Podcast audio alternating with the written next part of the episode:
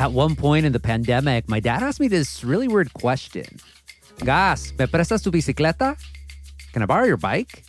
Beach cruisers and mountain bikes, kiddie bicycles, and those that weigh like a pound but cost a bunch, their sales have exploded.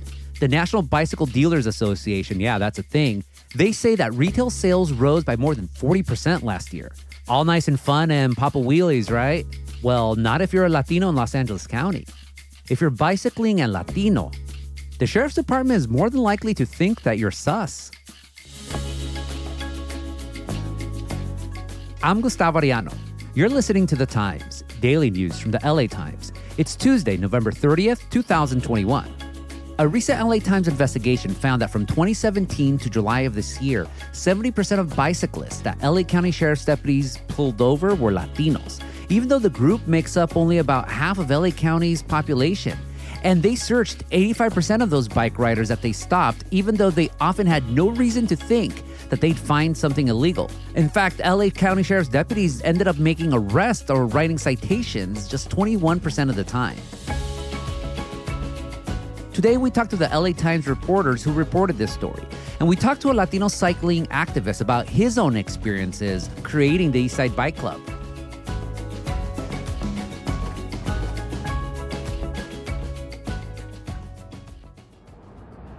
When I think of cyclists, I think of two types. One are the weekend warriors, the men and women in lycra speeding down streets like if they were in the Tour of France or something. But the others are Latinos commuting early in the morning and late at night to work stuff in a heavy backpack. Well, guess which type of cyclists get pulled over more by LA County sheriffs? Aline Chekmedjian and Ben Poston wrote about this situation. Aline and Ben, welcome to the Times. Thank you. Thanks for having us. So, the investigation, where did you folks get the inspiration to look into this issue? So, we started to look into this last year after a deputy shooting. There was a man named John Kizzee who was bike riding through South LA. He was riding on the wrong side of the road, and deputies tried to pull him over, and he fled, and they chased him. And there was eventually a struggle, and deputies shot and killed him. This was a controversial shooting that sparked weeks of protests, and we wanted to see after that how prevalent these types of bike stops were. So we did a public records request for all of the sheriff's department's bike stop data.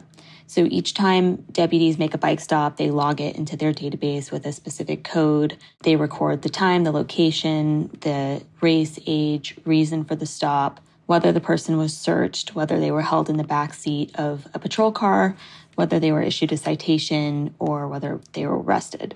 So we got a copy of this database and analyzed more than 44,000 bike stops that deputies logged from January of 2017 through July of this year. Ben actually did his magic with all that information and was able to come up with our findings that were in the story. And Ben, what were those findings? I mentioned some earlier on top 85% of bike riders that they stopped, even though they often had no reason to find something illegal and ended up making arrests. What were some of the other stats that really stood out to you? Yeah, the high search rate, 85%. I've never seen a search rate that high. And I've looked at data from LAPD, other LA County Sheriff units. I've studied traffic stop data around California, Wisconsin, the Midwest. 85% is so off the charts. So let's just start there. And if you talk to any criminal justice experts, they were like, their jaws dropped. And then when you get into the sort of racial, ethnic breakdown, Latinos, they were the most likely to be stopped. 70% of stops were Latino. They represent about half of the population or the biking population in LA County, the sheriff's jurisdiction in LA County. They were the most likely to be stopped. They were the most likely to be searched. They were most likely to be held in the back seat. They were most likely to have their probation or parole status questioned. But they were the least likely to be arrested and they were the least likely to have contraband found. And Latinos do make up nowadays a big plurality of LA County's population, but all of the stats that you mentioned, it was still way over the top of what they reflected in the county's demographics. Exactly. So 70% of stops really the only stat that you compare to a benchmark like a population or a biking estimate is the stop rate. So that 70% is they're way overrepresented in their stops compared to white people, white cyclists who are way underrepresented. And black cyclists were also either even or just slightly underrepresented. But then when you get into, okay, now the stop has occurred, now we're in a universe that we can really like define because we know we can define that universe And then when you look at that, then Latinos are the most likely to be searched and and down the line. The LA County Sheriff's Department covers 42 of the county's 88 cities plus unincorporated areas. Aline, what areas of the county were these stops happening and where were they not happening? So we found that the stops were largely happening in neighborhoods with large non-white populations. So we found bike riders in poor communities with large non-white populations are stopped and searched, you know, far more than those in more affluent, whiter parts of the county. For example, the stop rate in South El Monte, a working class city where most residents are Latino, was 10 times higher than that of Malibu, a mostly white city we found that a lot of the people we stopped in neighborhoods were riding on the sidewalk, which is actually illegal in unincorporated areas of the county. And so they were stopped for riding on the sidewalk more frequently in areas with few bike lanes. And so many of these neighborhoods are home to predominantly Black and Latino lower income residents. And in East LA, for example, nearly a quarter of bike stops were for sidewalk violations, which was one of the highest rates in the sheriff's jurisdiction. And only 1% of streets in East LA have bike lanes. So bike lane access and infrastructure is also like a really big factor in this. You know, we went to Lynwood where there are no bike lanes at all, and about 16% of all stops were for sidewalk violations there. So we spent a lot of time talking to people riding their bikes through these neighborhoods. We went to East LA, we went to Norwalk and Lynwood and Willowbrook and some other places, and we talked to dozens of riders who'd said that they'd been stopped at least once, some multiple times. You know, and many of these folks are relying on biking to get to and from work, to run errands. You know, a lot of them told us that they couldn't afford to buy a car or some of the other expenses that come along with driving. Um, maybe they had a car, but they, you know, didn't want to pay for, you know, gas on their daily commutes every day. But this choice, they said, was often greeted with suspicion by deputies.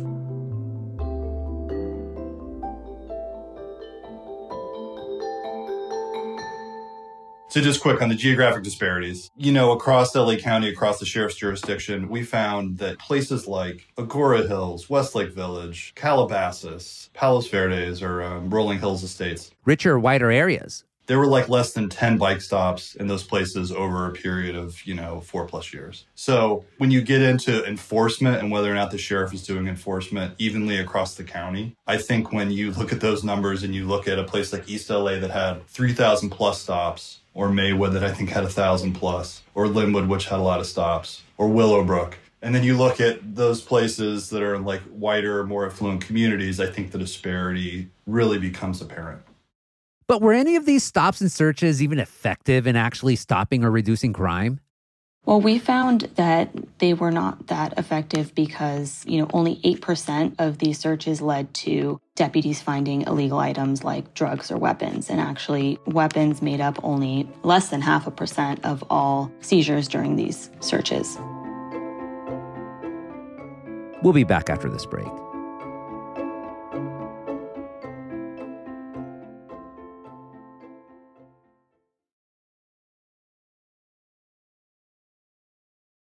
Ben and Aline, can you both share stories from cyclists that you interviewed who were held up by sheriff's deputies and searched?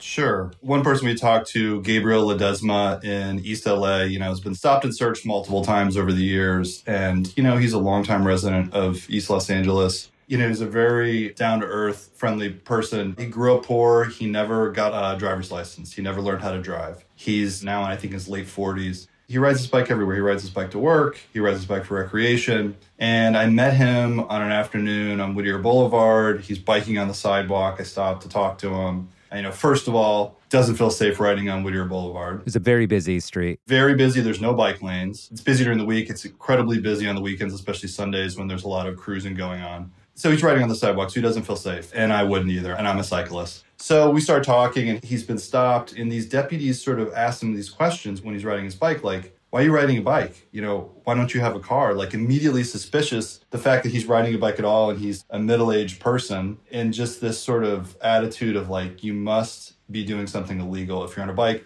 or the attitude of you probably have a criminal record. There's probably a reason you're on a bike. You probably lost your license. You know, you're probably on paper. You probably on probation parole. Like something's going on with you. And you get stopped repeatedly and searched repeatedly over the years. And what is that going to do to your level of trust with the law enforcement?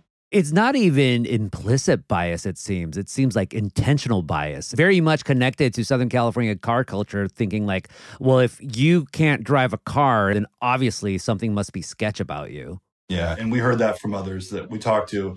We did a canvas across multiple neighborhoods. Like we were all over the county talking to people, and those are some of the experiences we heard.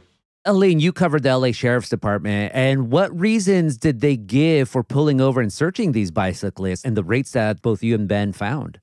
The Sheriff's Department defended the use of bike stops as a way to fight and prevent crime. They said that people often get on their bikes to evade police because they can get away quicker, you know, people on bicycles. They didn't think that the 8% contraband finding was too low or raised serious questions. They said that an officer will often conduct a search for their own safety, just a kind of a routine weapons pat down. But we found that those types of pat downs account for only a fraction of searches. And, you know, the biggest chunk is actually them going through people's pockets or their backpacks. So those were some of the things that they had told us before we published. And we haven't really heard from them since we published our investigation, even though we've reached out for comment.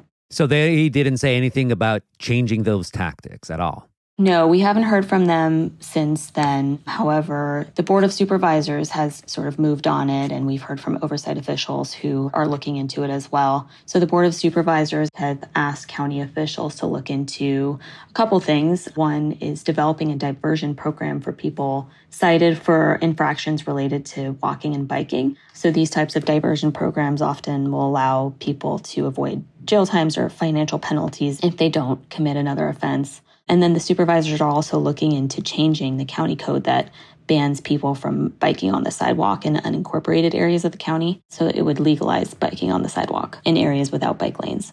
And then finally, Ben, your thoughts on it. You know, I thought one thing that was interesting the response we did get before the publication from the sheriff's office. A lot of readers have really honed in on this, and so did Supervisor Holly Mitchell. Lieutenant Lorena Rodriguez from the Sheriff's Department said, quote, we are not conducting traffic stops of persons obviously engaged in the use of a bicycle for exercise or amusement. And Supervisor Holly Mitchell really keyed in on that because what that leaves open is people who are commuting to work, people who need to ride their bike to get to and from work who need their bike as a necessity to go to the grocery or go, you know, just to get around. She dug in on that and was just like, you know, I'm not sure how you can determine whether somebody is riding for recreation or riding to commute to work. And really, I think the sheriff's department in that statement really showed their hand and showed their true colors. And I don't think they meant to. Yeah, again, going back to that issue of class bias in this case, if the assumption is that if you have the Lycra on, if you have those super light bikes and you have the helmet and cycling with like 15 other people, then you're obviously quote unquote good.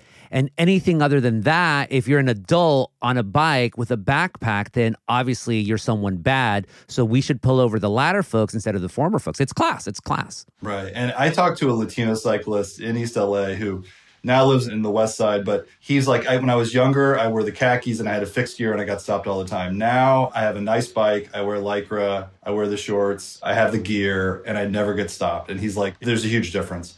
And also you know i am a white cyclist and we've heard from a lot of white cyclists over the last few weeks people, when they ride, whether they're in packs or not, they run every stop sign, they run every red light, and they've never been pulled over. You know, for not having a bike light, for not having a reflector, for maybe having to ride on the sidewalk for a little bit. Like, that's the farthest thing from a white cyclist mind, according to people I've talked to, and also my personal experience. You could find the full report along with follow ups at latimes.com. And this package was also written with our former colleague, Julia Barajas. Ben, Aline, thank you so much for this conversation. Thank you. Thanks. Coming up, a cycling activist.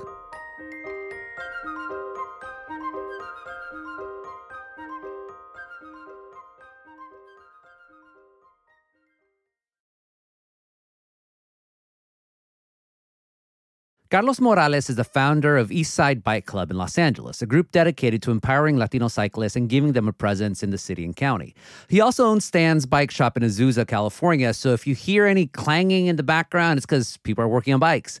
Carlos, welcome to the Times. Thank you very much. Your life is bikes, all bikes. So, how did you get into this life and how did it lead to you creating the Eastside Bike Club?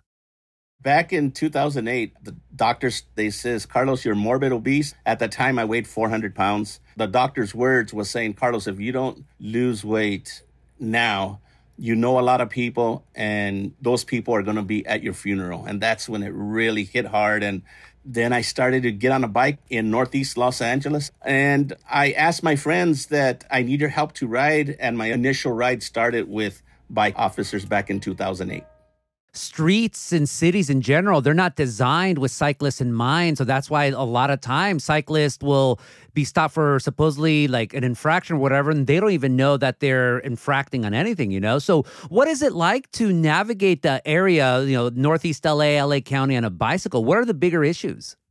Well actually the issues are many dealing with motorists, first of all, opening the doors on you, giving you what's called a right hook or a left hook where they you're coming down and they cut you off at a driveway, what have you. Another issue is education, the motorists, the cyclists, and the pedestrians that we have to live together on the streets of LA. The third element is law enforcement.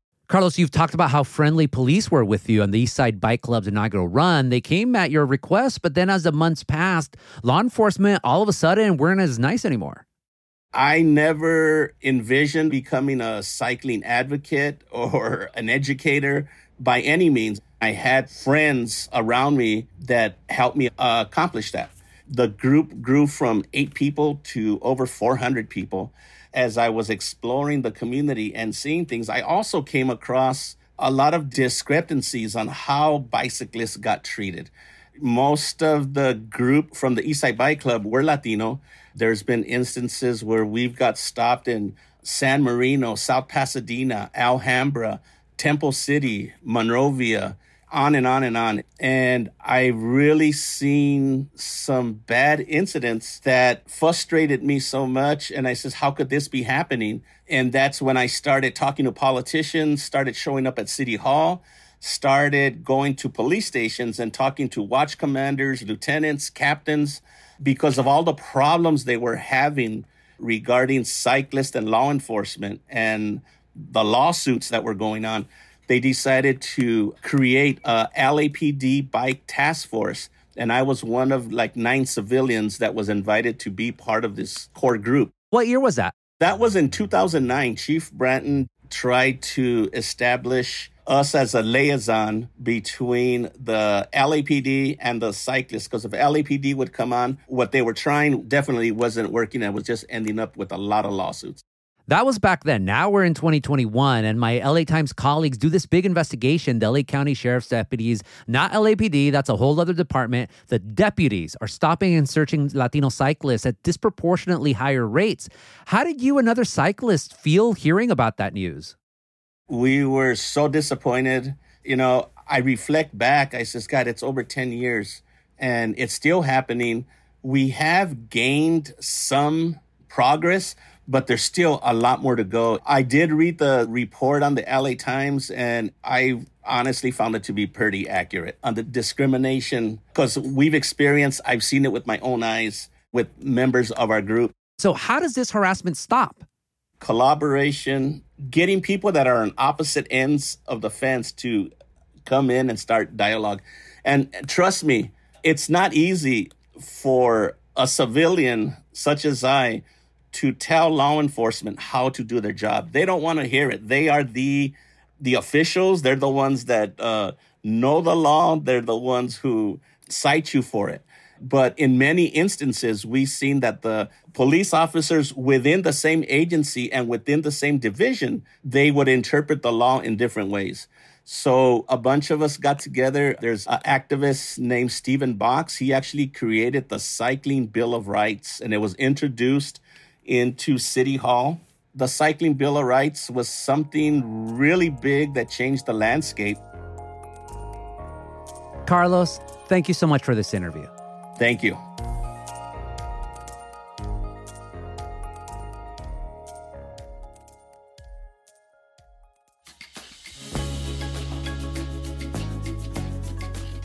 And that's it for this episode of The Times, daily news from the LA Times. Tomorrow, we talk about a new program that lets incarcerated people earn bachelor's degrees through the Cal State system. Our show is produced by Shannon Lin, Denise Guerra, and Melissa Kaplan. Our engineer is Mario Diaz. Our editors are Shani Hilton and Lauren Raab, and our theme music is by Andrew Eapen. Like what you're listening to? Then make sure to follow The Times on whatever platform you use. Don't make us the Puccia Podcasts. I'm Gustavo Arellano. We'll be back tomorrow with all the news and desmadre. Gracias.